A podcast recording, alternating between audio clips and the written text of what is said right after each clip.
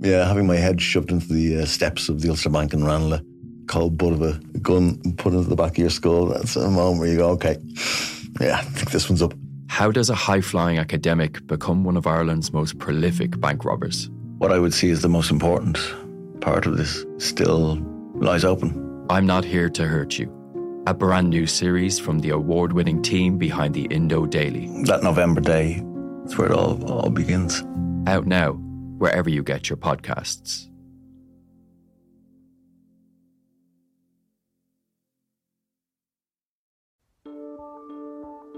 Seachtain an Indo as Gaelige.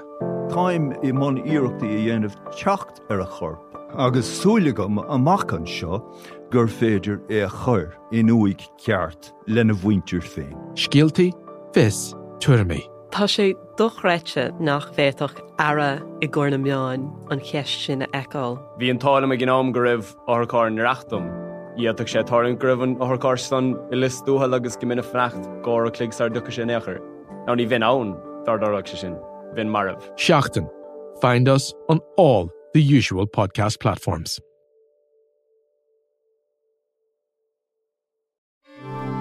This is an Irish independent podcast.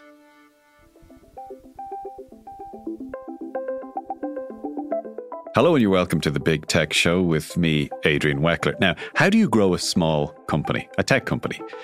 Is it worth doing an MBA at any point? And is Ireland making a mistake by concentrating so heavily on foreign tech multinationals? Well, Professor Joe Haslam is the executive director of the Owner's Scale Up program at IE Business School in Madrid, which is the fourth ranked business school for entrepreneurship in the world.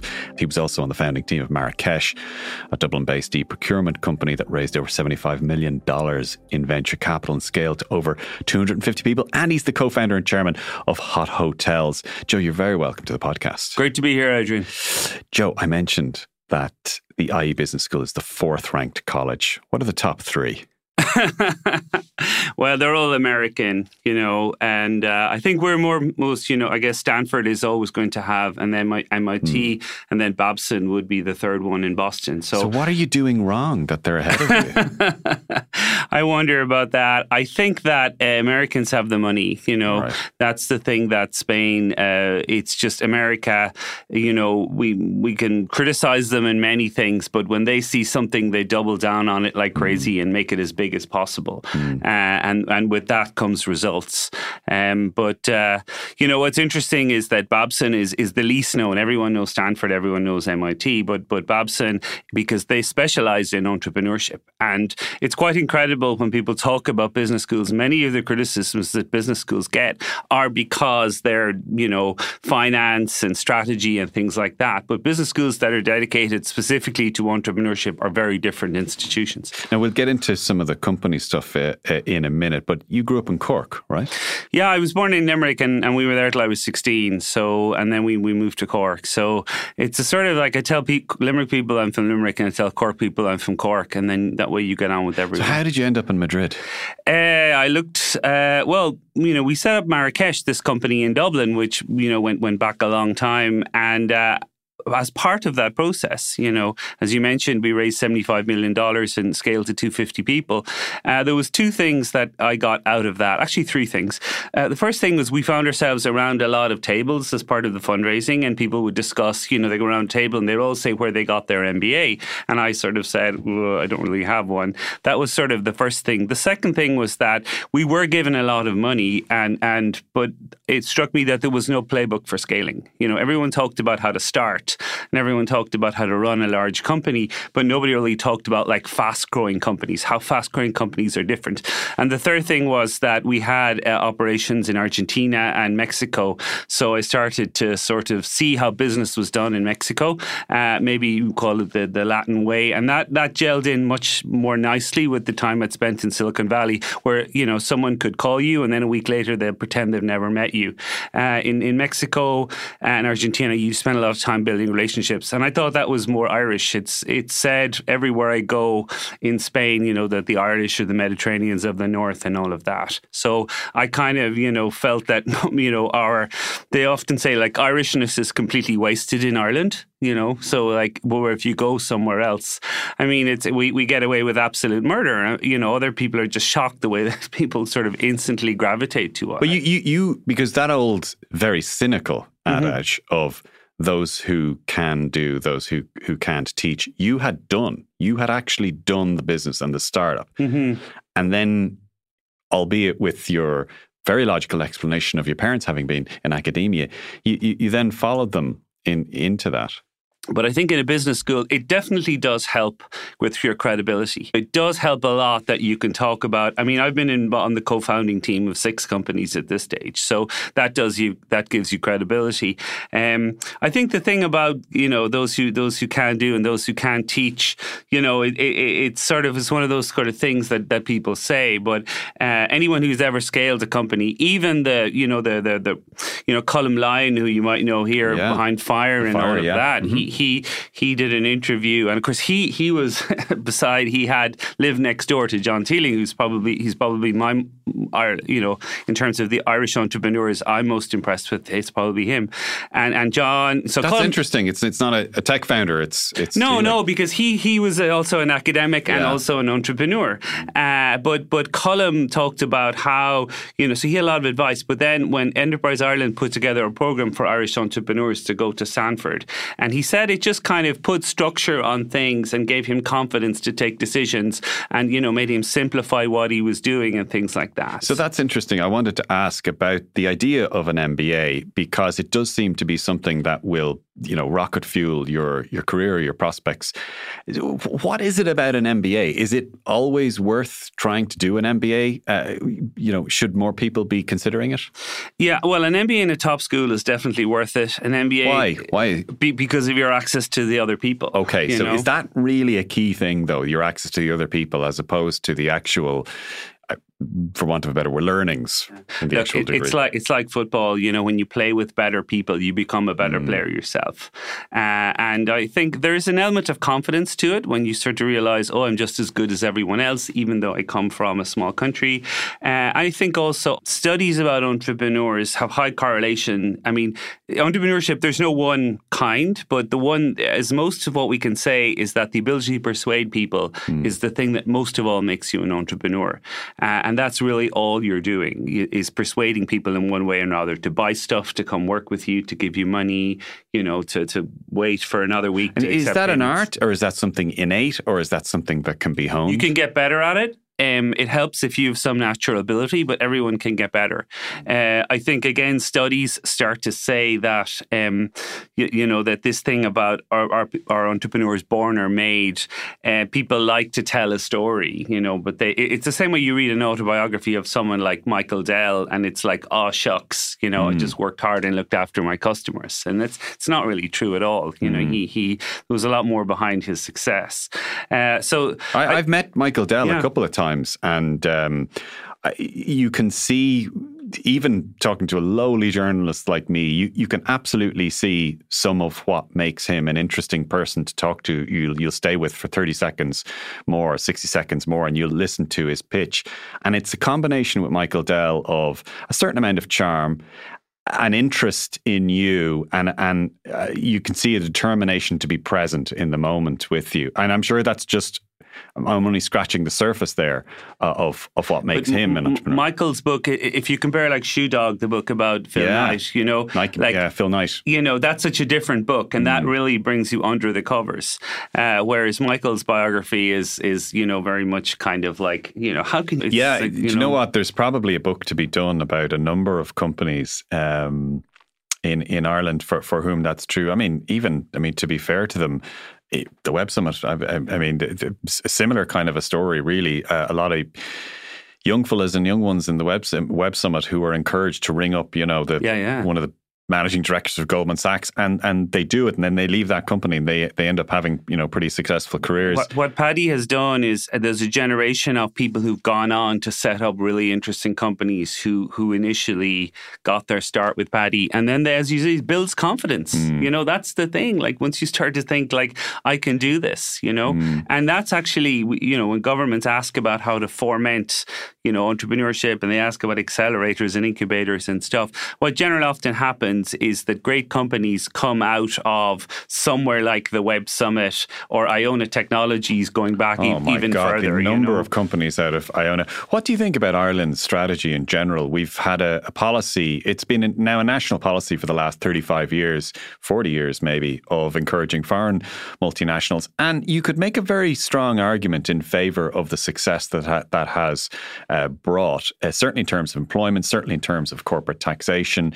And then on the other hand, I've also, I'm aware of arguments that would suggest that that's fine, but actually we're missing the thing that could actually make us a high skills country in the long term. Where, where do you stand on all that?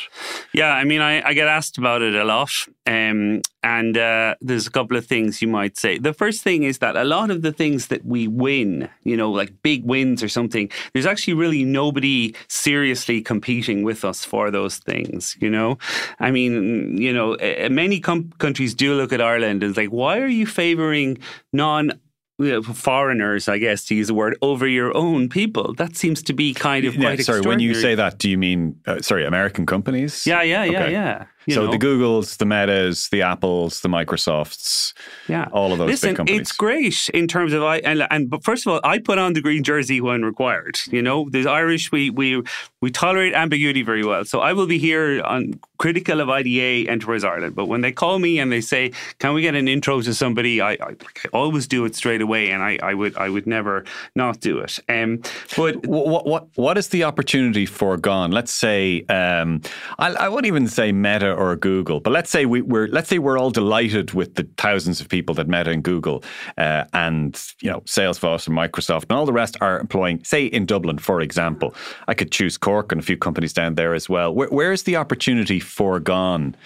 uh, there in terms of employment, in terms of resources? What, we, we we talk about Google and Meta the way you know the British talk about the Second World War. You know, it's that kind of our like, saviors or you know, a, a it is it's that sort of like our finest moment, you know, kind of stuff. Like, and, and it's kind of over. And and I, I mean, I'm not saying that the tech stuff is over, you know, but but there, there's two issues. One is that what's called crowding out, which is this notion that if you are an entrepreneur and you're trying to hire good programmers or whatever, um, you, you know, they will they will obviously go for the free food in Google and, and all that kind of stuff. Like that's a real thing.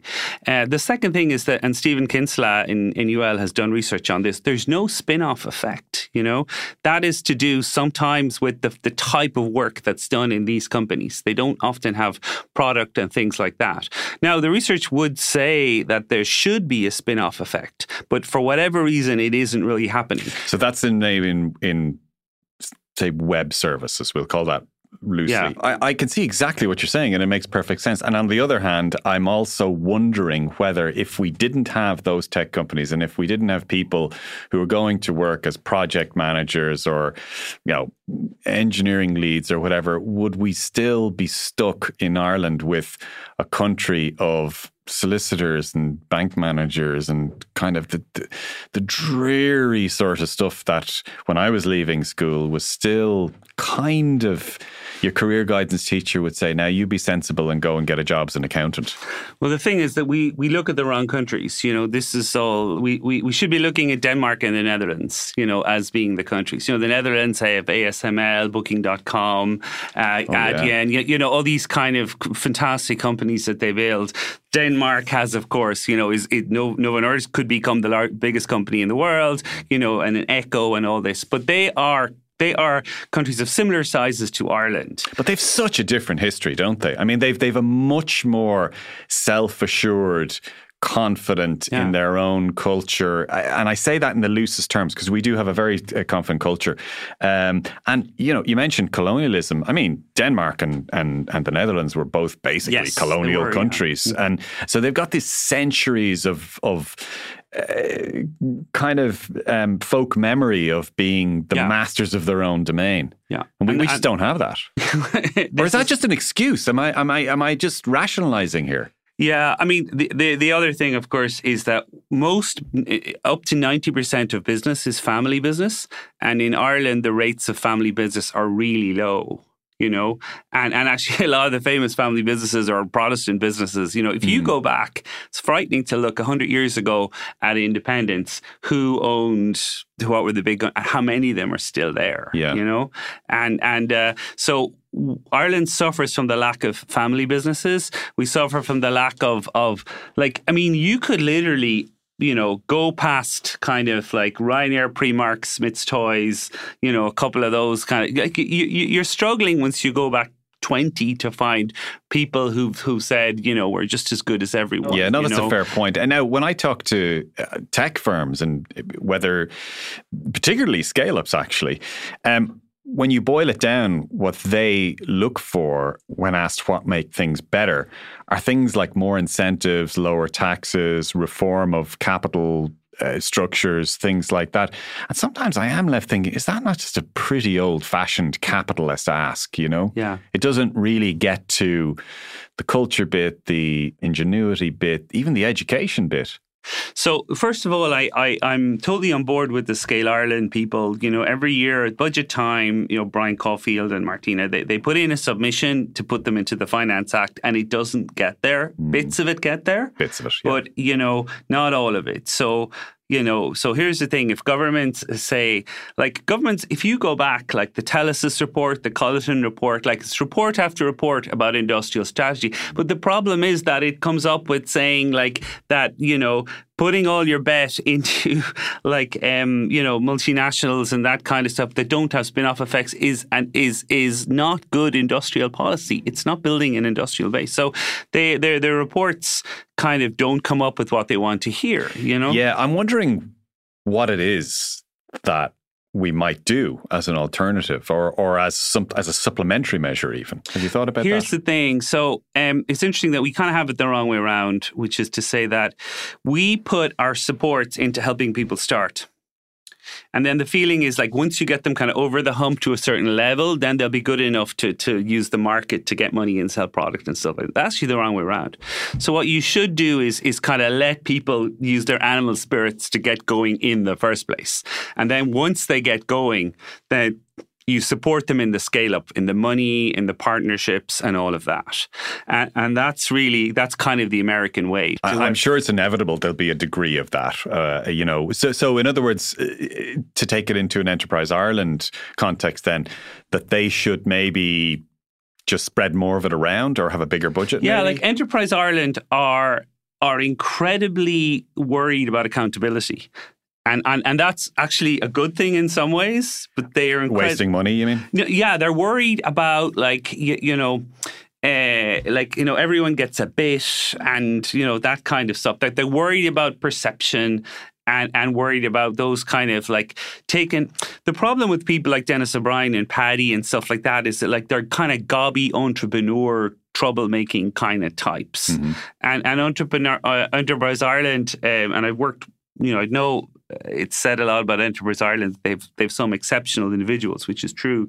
You know, they they kind of like giving money to safe people. You, you know, and, and and those kind of people. And the safe people aren't the people who have that kind of run through walls determination, which is what it takes. So I think what you're saying is that you're better off just taking a chance, not worrying quite as much about traditional criteria, and then like if someone comes to you with an idea, be more have a higher propensity just to go with it and see what happens, uh, uh, on the understanding that it might actually fall flat, but that's just part of the the, the price for picking out the jewels. Very much part of the thing. But so you're going to have to, you know, say something here that's controversial, Uh-oh. like in among a certain crowd. But the debate comes down to what's called picking winners or not picking winners, right?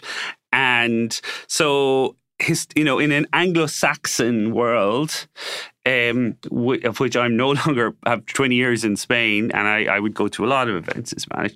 In an Anglo-Saxon world, picking winners is frowned on. But in a non Anglo Saxon world, picking winners is you know, but of course, like, so you have, you know, that's Korea's de- development policy, that's France's development policy, that's Spain's development policy. You know, whereas in Ireland, you know, it, it's sort of Boston and Berlin stuff, you know, which is to say that we have this in the same way that the products we create or, or the people we compare themselves to are, are both UK and US, uh, you know, the way which our attitude towards, you know, public services and fixing housing and all that kind of stuff. You know, if you talk to development economists again, they will say that, like, you know, if you want to make a city popular, it's not about a, a big, spectacular building, it's about repairing the flower pots. You know, like that's the stuff that matters. Yeah, I'm just wondering what we can do. I mean, are you do, you do you think that we're too soft? Do you think we're not pick, going out of our way? You know, in in as forthright a way to pick the winners, for example, and if so, how on earth would I, I think Enterprise we, Ireland we, do what that? we don't do, um, you know, Anne Enright has this famous, the novelist has this thing about, you know, Ireland tells itself, uh, uh, tells a lot of stories about itself, none of which are actually true. And, and there's a lot of stuff about like how many entrepreneurs really reach out to other people and say, God, I loved your podcast. Well done. Great. Keep going. Uh, you know, hey, I heard some great stuff about you. You know, in Ireland, we're all, um, you know, Deck Ryan, who's, you know, one of the Ryans, uh, you know, he, he talks about loneliness in Ireland being a huge thing, which is a sort of a surprise, you know? And I saw it as well. Like the J had this initiative during the pandemic of kind of reaching out to people who weren't able to go down to the club like they usually were and stuff like that.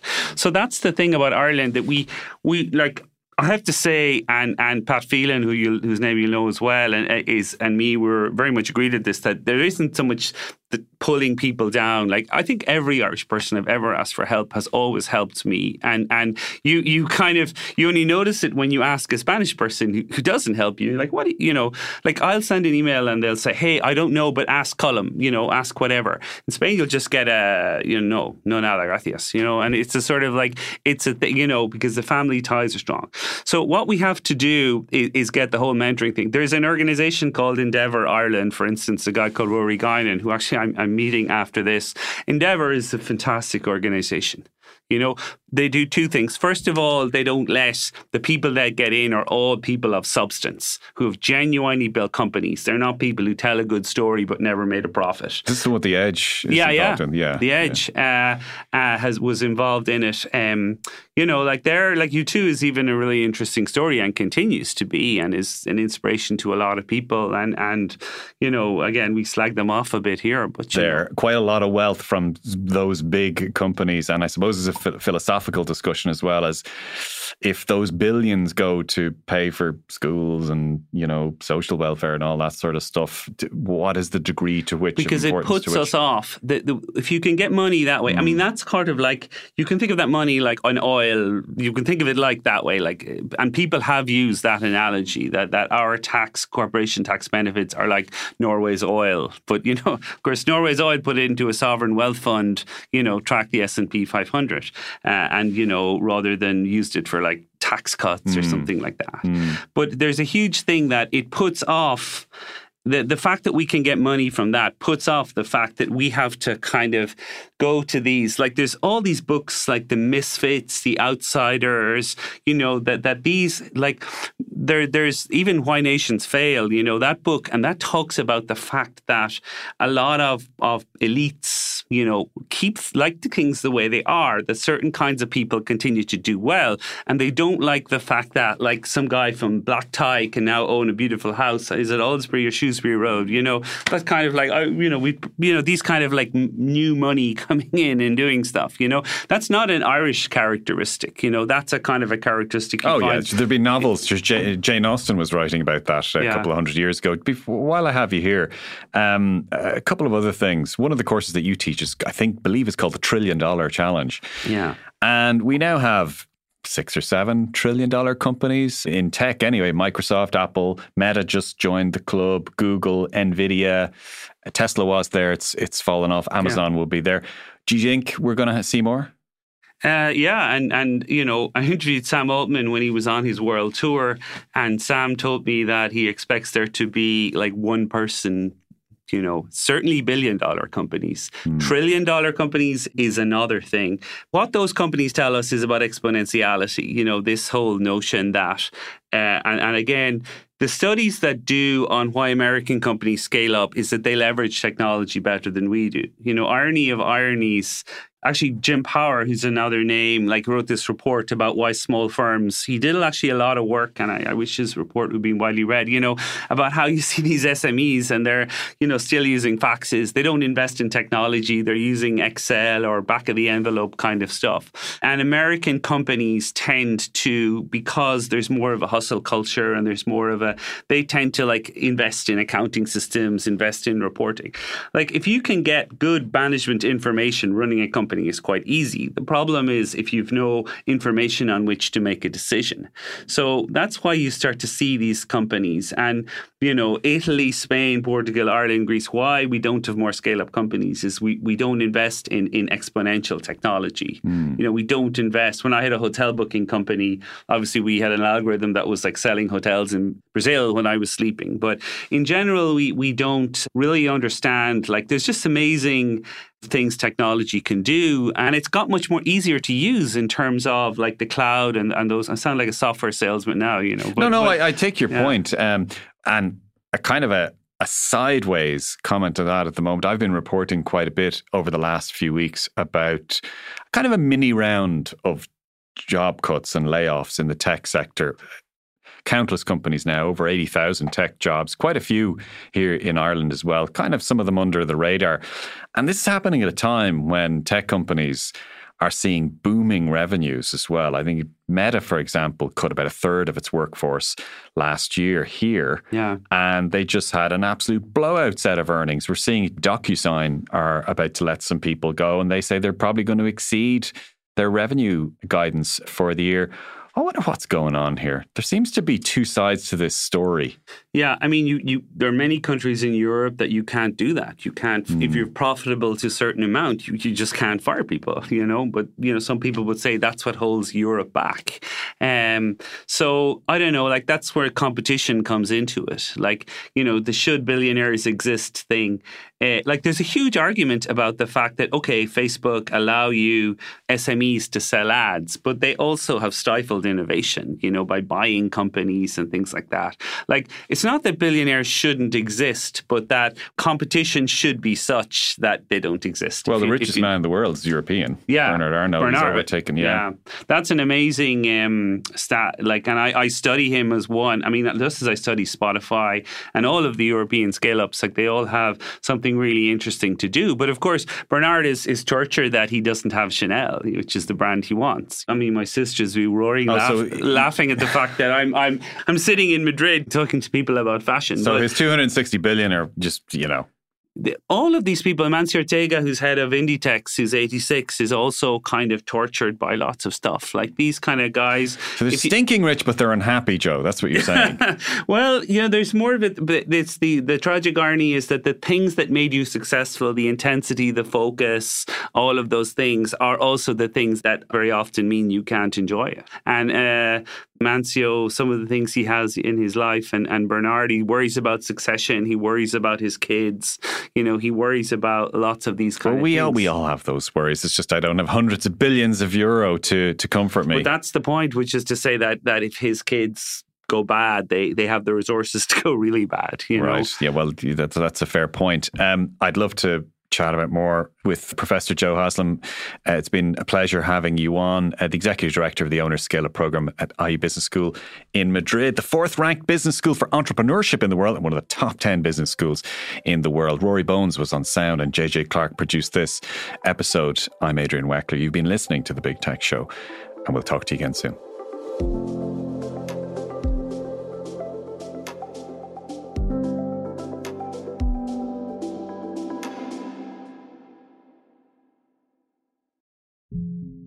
Yeah, having my head shoved into the uh, steps of the Ulster Bank in Ranelagh, cold butt of a gun put into the back of your skull. That's a moment where you go, okay, yeah, I think this one's up.